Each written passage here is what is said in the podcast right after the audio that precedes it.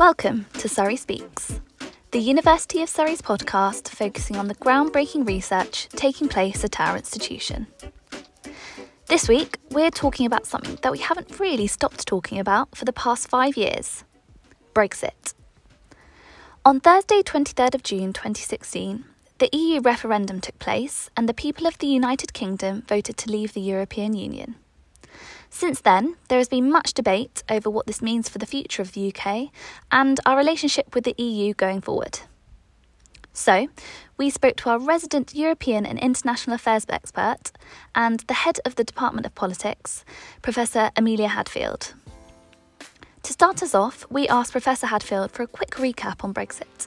So obviously, many of you know, I think in painstaking detail what much of Brexit represents, but briefly, it represents the withdrawal of the United Kingdom from the European Union on the 31st of January 2020.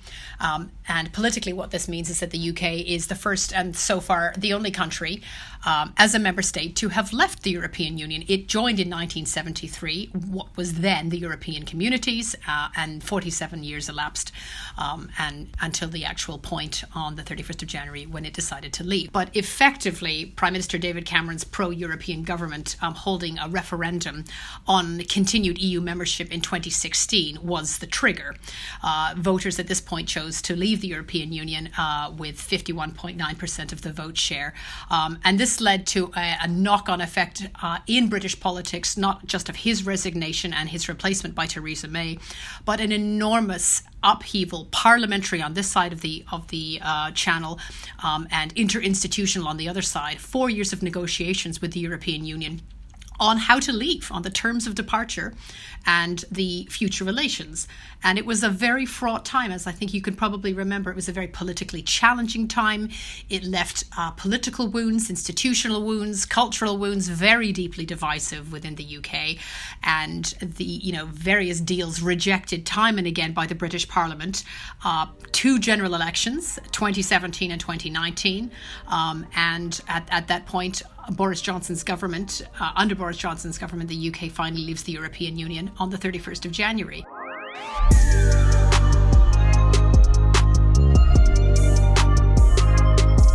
So what does that mean, in a sense? It's a very odd sort of deal if we talk about where Brexit has arrived in terms of an agreement between the two sides. I'll quote here Pascal Lamy. He's the former World Trade Organization head. He says, it's the first negotiation in history where both parties started off with free trade and then discussed what barriers to erect. So I think what's interesting here is the increasingly dichotomous position between the two sides. And over the years, this wasn't just sort of oppositional. It became really entrenched between the two and really made negotiations that much more difficult. And you can see this tension, I think, in the resulting treaty. The European Union on its side wanted tariff-free access to the single market and said, that this requires everybody to play by the same rules. It required a level playing field for both sides so that European standards wouldn't be undercut. This includes workers' rights, climate change and subsidies. So from the EU perspective, it's AA, more access equals more alignment. The UK, however, for the most part, was really determined to go against this and to try to break out of the orbit, if you like, of the EU's regulatory system, to build a new British economy where there is less AA, less access, less alignment, and more sovereignty. I think, in a sense, the idea was if both sides could sort of agree on giving us Canada, effectively, which is a free trade agreement without the UK having to accept EU law, and a real sense from the UK side to push back on Brussels from trying to justify demands for ongoing alignment. So, what's the latest news on Brexit? So, I'm talking to you now sort of late May 2021. So, this is 5 months there or more, thereabouts, from when Britain has actually left the European Union. And a lot of things have already happened to illustrate that, relations, as they would at the beginning of anything so disruptive and new, remain, for the most part, quite strained. I think we can group them into a couple of categories. Regulation over goods has caused, I think, areas of tension. How you regulate the border in particular, managing not just customs on goods, but actually just the dynamics of mobility, if you like, and this has really come to the fore in Ireland. Treatment of workers and citizens, I think, is also an issue, and also fishing rights and access. So areas, I think, that you have probably seen cropping up in the news include all of these. So you will probably be familiar, therefore, with issues to do with the EU and the UK still discussing citizens' rights after a variety of issues over alleged mistreatment, questions as to whether European Union citizens are allowed to come to Britain for a job interview as the borders relax as a result of COVID impacts. So there's some issues where COVID and Brexit together have, provided something of a perfect storm, which is very, very difficult to manage in that respect. On Northern Ireland, which remains a very difficult area, the British government of late has stated that it hopes that the European Union won't take retaliatory measures if Britain chooses to unilaterally suspend the special Brexit arrangements for Northern Ireland. So both sides, I think, are finding it difficult to come to an arrangement on something that's effectively already in law. Now, I'm sure a lot of people would like to ask this. When will Brexit no longer be a key talking point in British politics? What are the options facing the United Kingdom at this point? Certainly, from a foreign policy perspective, Brexit has damaged the UK's reputation, at least in the short term, for domestic stability and for being a pragmatic international manager, if you like, abroad. Britain's had a very good reputation, mainly as a multilateralist, as a globally networked power. It's been very good in constructing and championing the international rules-based system, supporting things like transatlantic security and European integration. And Brexit, in a sense, represents a massive change, if not indeed a rejection, of a key component of some of these, including multilateralism, but also European integration. And I think if you take that and you combine it with the ongoing domestic upheaval that we're seeing in Britain in terms of finance and economy and business and the negotiations over fishing rights and also Northern Ireland, I think this is going to continue a trend that actually predates the referendum. So Brexit as a political issue, as an economic challenge and as an opportunity to reconnect with the European Union is going to be around for some time. That's bad news if it means that relations remain strained. It's good news if it sort of pushes Britain to reconsider its role with Europe and possibly reconsider its role abroad. And I think some degree of change has happened. I think my suggestion is that Britain now needs to think again. It needs to pursue much more activist international foreign policy. It needs to really be a staunch advocate of multilateralism, supporting its work in the UN Security Council, leading on things like the D10, the so-called group of leading democratic states to challenge authoritarian powers as well. In defence, I think Britain has already, and we've seen this in the Integrated Defense Review, pushed very hard to increase defence spending by an additional £16.5 billion over 4 years, which is huge. This is the largest boost since the end of the Cold War.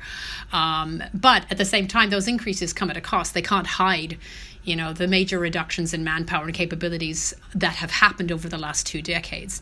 And finally, I think in terms of diplomacy, Britain's going to have to work hard. It's faced severe budgetary constraints in its diplomatic service, and it needs to rework. It needs to rebuild relations with, obviously, the European Union, and I'll come to that in a minute, but also the United States, and particularly Australia, Canada, and New Zealand, particularly its sort of Five Eyes partners. So Britain, global Britain, which is the sort of tagline that has emerged in the last year and a half, can mean a number of things. It, whatever it means, it's certainly going to necessitate considerable additional resources.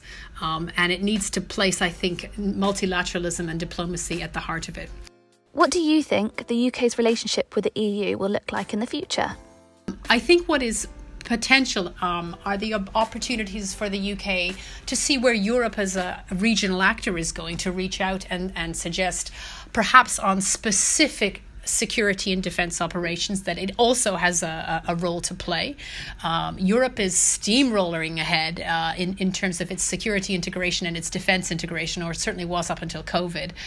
Whether it was doing this in direct reaction to Brexit or as a sort of internal catalyst to sort of demonstrate that integration was alive and well, I think perhaps it's a little bit of both.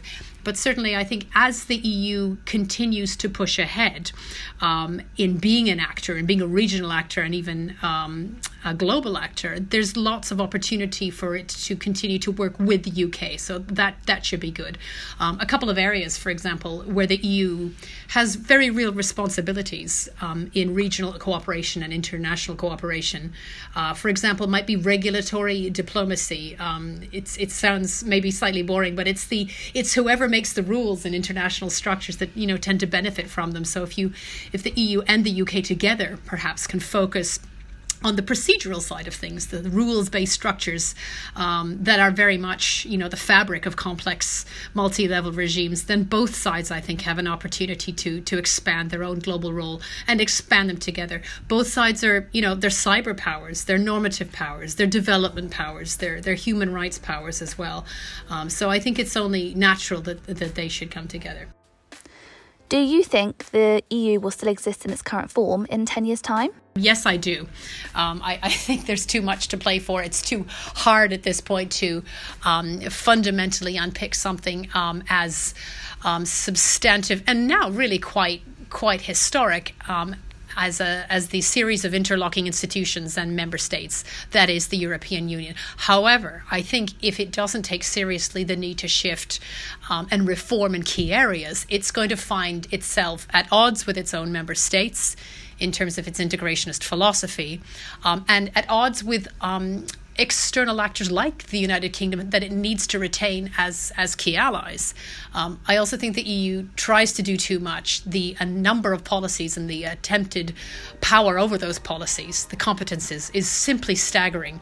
And they may have, I think, perhaps bitten off more than they can chew. You cannot do everything at once.